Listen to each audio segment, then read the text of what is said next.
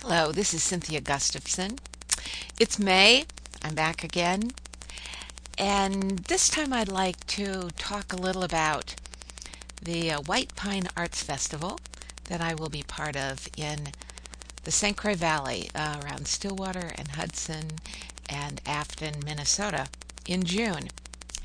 I was there last year as one of the poets, and over the last year that arts festival inspired me to write so many poems that I have a new book coming out.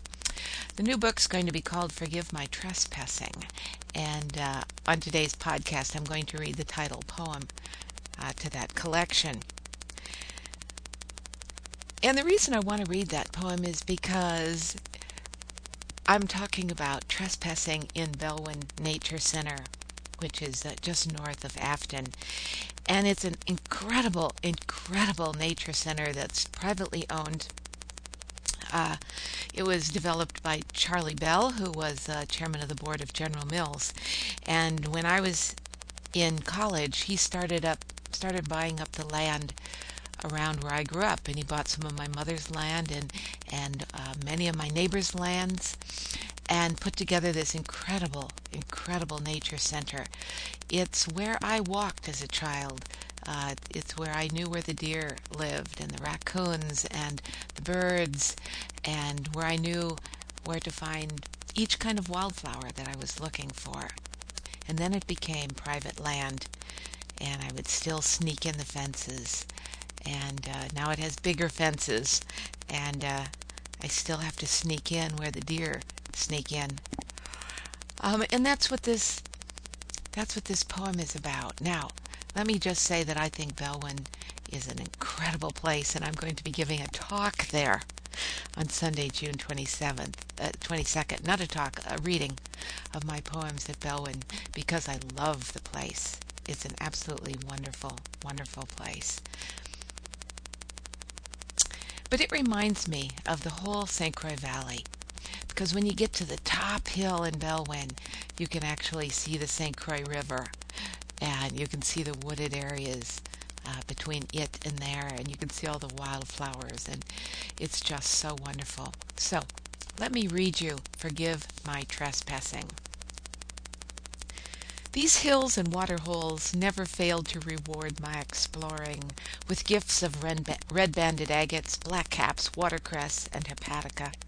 It's where I swam in the cold, cold creek in the dog days of August, and once saw old Annie walking in her black-buttoned boots and wool dress all the way from Afton, 2 miles, when she wasn't a day less than 90.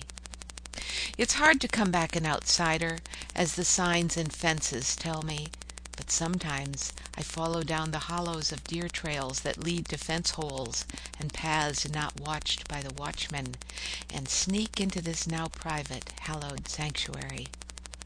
I silently mouth the words, "Forgive us our trespasses," and I think how we all forgave the agate's encroachment, formed in North Country and transported to this place by glaciers, intruders that respected no fence or sign.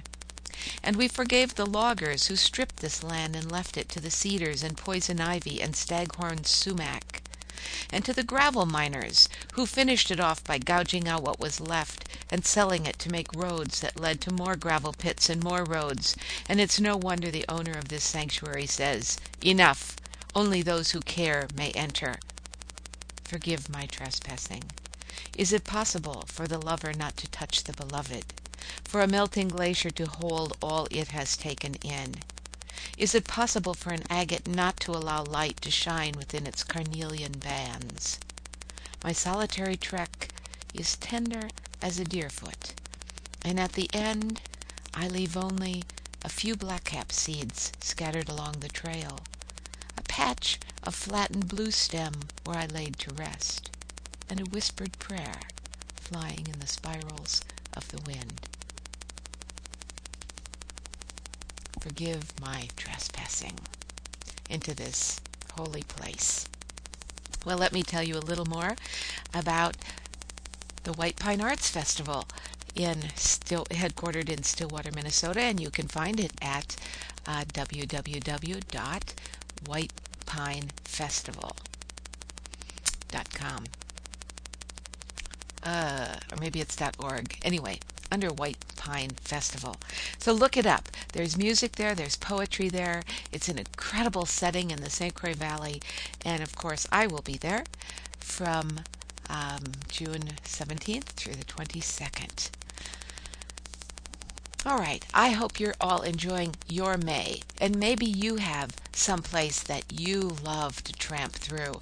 And maybe it's not legal. And maybe that makes it even more exciting to get in there in the morning when nobody's watching and to find all the birds and the animals at play. Well, enjoy your beautiful space, wherever that may be. And look me up on the web at www.cynthiagustavson.com. And I'll see you next month. Bye.